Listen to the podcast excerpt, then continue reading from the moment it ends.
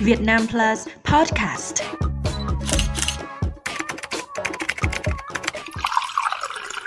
Chào mừng quý vị đến với bản tin 60 giây của Vietnam Plus News.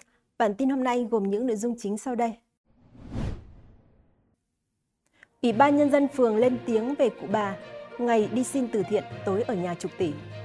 Nhiều ca COVID-19 nặng do nhiễm biến thể mới. Người phụ nữ mất 4,5 tỷ đồng vì nghe số lạ. Bắt giữ hai thanh niên xin đi nhờ rồi cướp xe máy.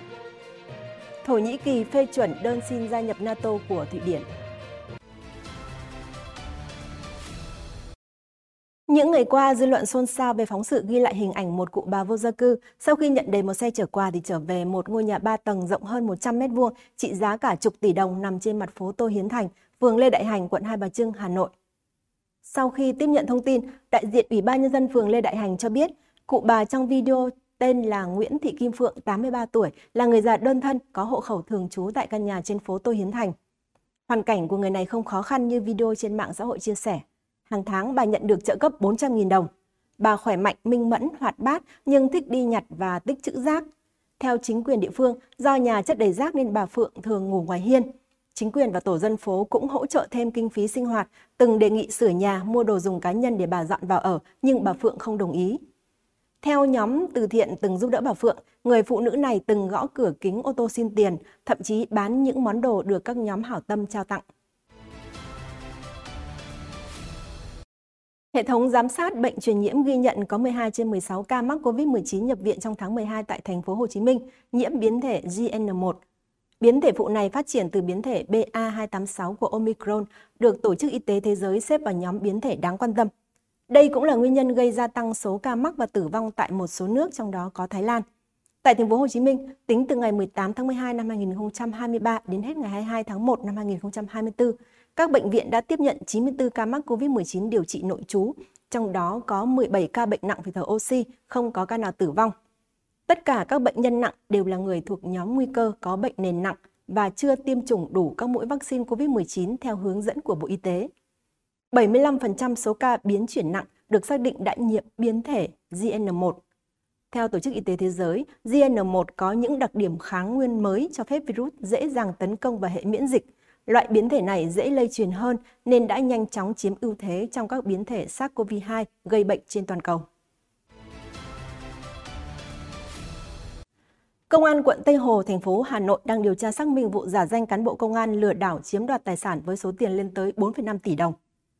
Theo thông tin từ cơ quan chức năng, vào ngày 18 tháng 1 năm 2024, bà N, sinh năm 1960, trú tại quận Tây Hồ, có nhận được điện thoại của một đối tượng tự xưng là cán bộ công an. Đối tượng này nói bà có liên quan đến vụ rửa tiền và buôn bán ma túy. Để phục vụ điều tra nên yêu cầu bà phải kê khai tài sản để chứng minh mình không liên quan.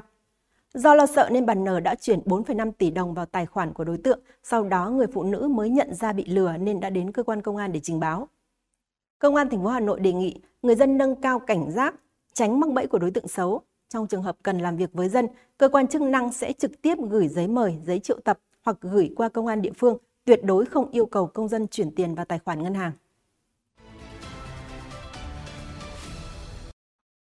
Ngày 24 tháng 1, Cơ quan Cảnh sát điều tra Công an huyện Châu Thành, tỉnh Trà Vinh đang tạm giữ hình sự đối với hai thanh niên có hành vi cướp xe máy.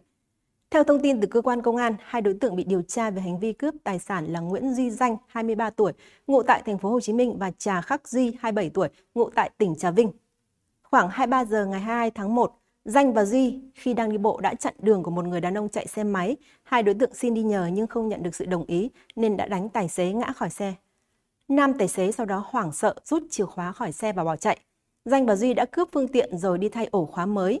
Hai thanh niên đem cầm chiếc xe máy và thu được 3,6 triệu đồng. Hiện cơ quan cảnh sát điều tra đang củng cố hồ sơ xử lý đối tượng theo quy định của pháp luật.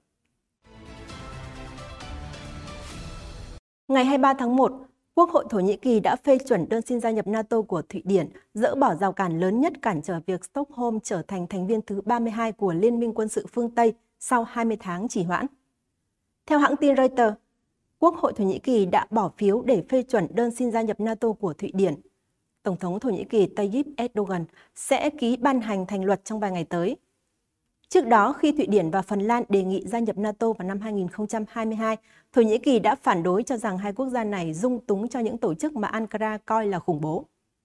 Sau khi quyết định phê chuẩn được thông qua, ông Fuat Oktay, người đứng đầu Ủy ban đối ngoại của Quốc hội Thổ Nhĩ Kỳ đã phát biểu rằng quốc gia này ủng hộ việc mở rộng NATO nhằm cải thiện nỗ lực răn đe của liên minh. Thổ Nhĩ Kỳ hy vọng thái độ của Phần Lan và Thụy Điển đối với cuộc chiến chống khủng bố sẽ làm gương cho các đồng minh khác. Với quyết định phê chuẩn của Quốc hội Thổ Nhĩ Kỳ, hiện chỉ còn Hungary là thành viên duy nhất của liên minh chưa phê chuẩn đơn xin gia nhập NATO của Thụy Điển. Thông tin vừa rồi đã khép lại bản tin ngày hôm nay. Xin chào và hẹn gặp lại quý vị trong những bản tin tiếp theo.